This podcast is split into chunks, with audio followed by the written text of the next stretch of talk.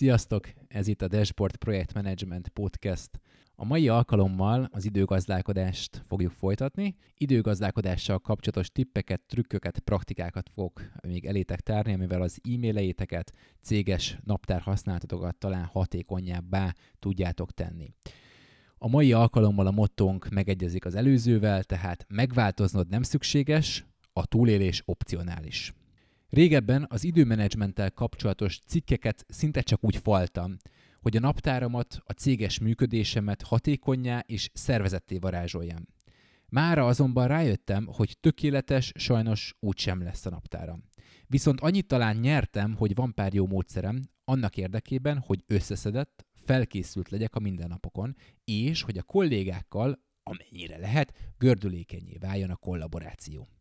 Most ebben a második részben kimondottan olyan technikákat fogok bemutatni, amik nekem, mint PM-nek már bizonyítottak. Persze most is, mint az előző részben, szeretném leszögezni, hogy nincs egységes, legjobb módszertani gyűjtemény. Legalábbis én még nem találtam ilyet. Különbözőek vagyunk, különböző iparágak szervezeteiben, különböző elvárások szerint dolgozunk, nem is beszélve az alkalmazott módszertanokról, folyamatokról, írott és íratlan szabályokról. Amik nekem beváltak, egyáltalán nem biztos, hogy nálad is működni fognak. Hogyan veszem rá magamat és másokat is, hogy időben odaérjenek egy projektfeladathoz? Vagy hogy közösen jó dokumentumot készítsünk el? Nos, én először is a nagyobb köveket berakom a naptáramba. Innen számolok vissza. De nézzünk egy példát. Ha egy projektet reviewra kell vinnem, vagy van egy fontos anyag, amit össze kell állítani csapatban, amit mondjuk a boardnak kell prezentálni, akkor először is kitűzöm a tárgyalás bemutató időpontját. Természetesen a kulcs résztvevők, vezetők naptárainak az egyeztetése alapján. Ha megvan a végső időpont, akkor ebből visszafelé tervezem fel az elkészüléshez szükséges teendőket, eseményeket, fontosabb mérföldköveket. A végleges esemény előtt én kb. 2 nappal már nem változtatok az anyagon. Ekkora mindenképpen összeszoktam hívni egy végleges review-t a kollégákkal vagy a csapattal. Az esemény előtt 1 nappal villog az ótlukom, hogy a végleges anyagot küldjem ki a résztvevőknek. Én körülbelül a végleges anyag előtt egy olyan 3 iterációt szoktam föltervezni. 3 iterációban szoktunk dolgozni az anyagon, amíg elkészül, ez lehet 1, másfél, akár 2 hét is. Tehát ezeket a mérföldkő eseményeket én beteszem a naptáromba. Egy másik módszerem az a 0 átfutási idejű naptárbejegyzések módszere. Ha egy nagyobb mérföldkőhöz ér a közös munka, akkor én ilyen 0 átfutási idővel szoktam naptárbejegyzéseket létrehozni magamnak, de most figyelj, a kollégáknak is. Nos, ezzel ki lehet jelölni projektesemények, nagyobb feladatok, feladatcsomagok, vagy akár projektfázisok elejét és a végét. Például, ha tesztidőszak jön, akkor a tesztidőszak elején ott van egy start, a tesztidőszak végén pedig egy finish, ilyen naptárjelölő vagy bejegyzés. De ha például várok valakire, akinek a közreműködése fontos, akkor csak neki is létrehozok ilyen 0 időtartamú naptárbejegyzéseket, mondjuk azzal a megjegyzéssel, hogy nyugi, ez csak egy memo, nem fogunk találkozni, de várom, hogy elkészítsd az anyagot. Ilyet én főleg ismétlődő feladatok esetén alkalmazok. Ha mondjuk kedd 8-ig kell kiküldeni egy board státuszt minden héten, akkor hétfőn délelőtt 10-re egész biztos be fogok tenni egy ilyen 0 időtartamú meghívót magamnak, illetve a csapatnak, hogy el ne felejtsék a feladatoknak a jelenlétét vagy a készültségét riportálni nekem. Így lesz még időm agregálni, szükség esetén pedig még több infót gyűjteni mondjuk egy elakadás esetén. Vannak olyan kollégák, képzétek el, akik szeretik, sőt kérik, hogy ezt a technikát már úgy alkalmazzam, hogy a tevékenység elvégzéséhez szükséges időtartamra foglaljam be őket a naptárukba. Most ilyenkor bizony van, hogy behúzok 1-2 órás foglalást a kolléga naptárába, figyelembe véve, hogy neki körülbelül mennyi időt vehet igénybe az adott feladatnak az elvégzése. Na most természetesen, ha a céges kultúra lehetővé teszi, akkor javaslom ilyen esetben mondjuk a PM támogató eszközöknek a bevezetését. Nyilván ezzel sokkal könnyebben tudtok erőforrást tervezni, vagy erőforrás simítani, de ha nincs erre lehetőségetek, ez az outlukos feladatbehúzogatás is jó lehet. Őszinte leszek, ezzel a technikával az elején amúgy nem szoktam népszerű lenni, de egy idő után általában megszeretik. És én azt veszem észre, hogy egyre jobban tudunk tervezni az időnkkel, ez nem csak nekem, hanem a csapatnak is adhat egyfajta magabiztosságot. Látják, hogy ez nem egy találkozó típusú meeting, hanem egy task jellegű emlékeztető. Tudják, hogy mikor, milyen és mennyi feladattal kell tervezniük. Egy másik technikám az előre megírt memo technikája. Ezt én főleg akkor használom, amikor tudom, hogy egy időszakban nagyon elfoglalt vagyok, mondjuk egy nap 6-7 megbeszélésem is van. Na most én ilyenkor előre el szoktam készíteni a memónak a tartalmát, a vázát, a keretét. Megírom az esetleges kérdéseket, témákat, problémákat.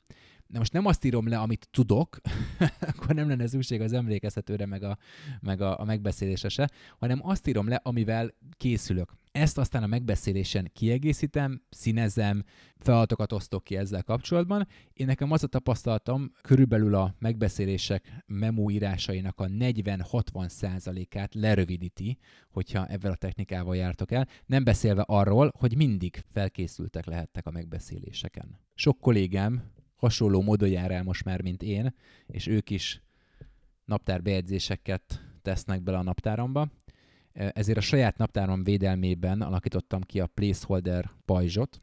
Ez azokon a napokon jön jól, amikor koncentrált figyelemre van szükségem, vagy pedig annyira sűrű az időbeosztásom, hogy arra is oda kell figyelnem, hogy 2 meeting között legyen egy technikai 10 perces szünetem, vagy egyáltalán el tudjak menni ebédelni egy falatot valahova. Ilyenkor placeholder megbeszéléseket, vagy placeholder meetingeket teszek be a naptáramba, ezzel kijelölve azt a minimális én időt, ami tényleg ahhoz a komforthoz szükségeltetik, hogy a munkámat jól el tudjam végezni. Én nem gondolom, hogy ez csalás volna, intelligensen kell nyilván csinálni. A kollégákkal én rendszeresen megosztom a naptáramat, tehát látják a foglaltságaimat, és ha ilyen placeholder megbeszélést szervezek saját magamra, én időmet biztosítom, akkor ezt mindig jelölöm benne. Tehát tudhatják azt, hogy ha sürgős fontos feladat van, ég a ház, akkor ezeket is befoglalhatják. Amikor közösen dolgozunk ki a csapattal valamit, és szükség van arra, hogy kreatívak legyünk, én az ilyen jellegű brainstorming sessionök előtt mindig szoktam kiküldeni inspirációs ábrákat, kérdésfeltevéseket, összefoglalókat. Ezzel én is készülök egy picit ezekre a kreativitást igénylő alkalmakra, illetve a kollégákhoz is búzítom arra, hogy készüljenek rá. Az az én tapasztalatom, hogyha nem is a munkaidőben, de ha szép színes infografikákkal kezdek egy ilyen alkalmat, illetve még az alkalom előtt a meghívóba beteszem ezeket, akkor ők otthon, hazafelé menet tudnak ezeken gondolkodni. És az a tapasztalatom, hogy ezek sokkal inkább célt érnek, mintha csak a problémát írom le szövegesen. Nos, ugorjunk a céges levelező rendszerekre. E-mailek. Egyszer azt mondták nekem, hogy ha van 2 mappa, egy bejövő és egy kimenő, na az már rendszer. Az én jó tanácsom, hogy ennyire high level sose legyél.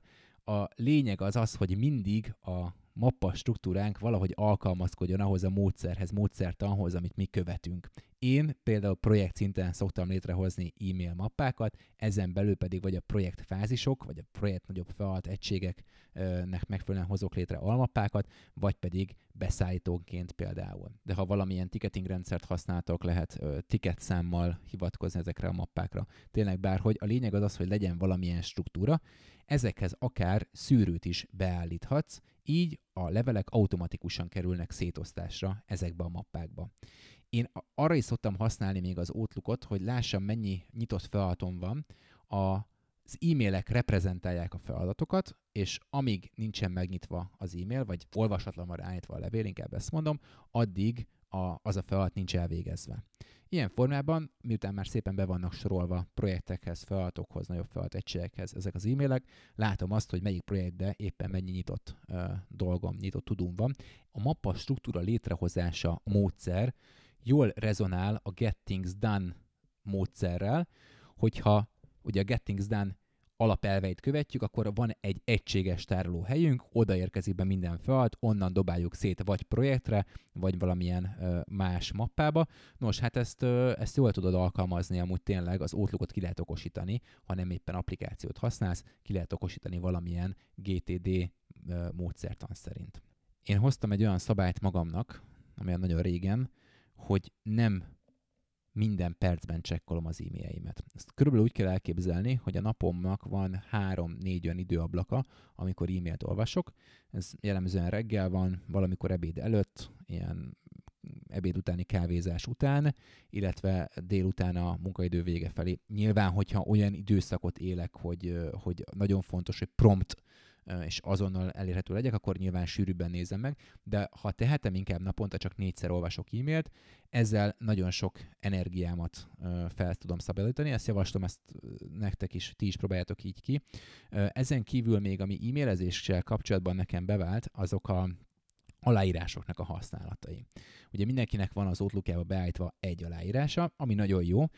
Aztán utána észrevesszük, hogy időről időre sablonleveleket küldünk akár megrendelőknek, akár ügyfeleknek, akár vezetőknek, kollégáknak. Ezeket, hogyha jól be tudjuk azonosítani, akkor ezeknek a tartalmára, ha elmentünk aláírás sablont, akkor szinte egy kattintással elő tudjuk hozni ezeket a leveleket, levéltípusokat, és pici átszövegezéssel már küldhetjük is ki a kollégáknak. Utolsó technikaként pedig egy olyat szeretnék bemutatni, amit én is csak most fogok majd kipróbálni, egy kollégám viszont évek óta esküszik arra, amit úgy is nevezhetnénk, hogy látni és látszani technika.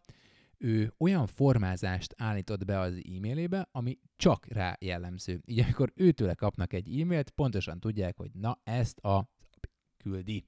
Nem mondtam ki a nevét, nehogy megsértődjön. Ő azt hiszem ilyen világos, szürke és dölt betűt állított be. Én azt tapasztaltam az elején, hogy egyrészt tudtam, hogy ő az, másrészt pedig valahogy zavart, hogy nem az a megszokott fekete vagy sötétkék szöveg, és sokkal jobban odafigyeltem a tartalmára. Tehát ezért ezt most én is ki fogom próbálni. Valamilyen egyedi betű, típus, betű szín, formázás, ami csak rátok jellemző. Ezzel a mai epizódunk végéhez értünk. Nagyon szépen köszönöm a figyelmeteket, köszönöm, hogy meghallgattatok.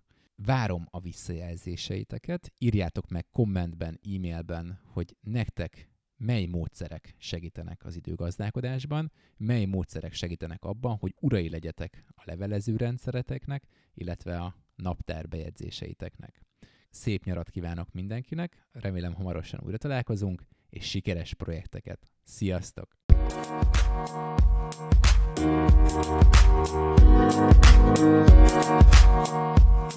Thank you.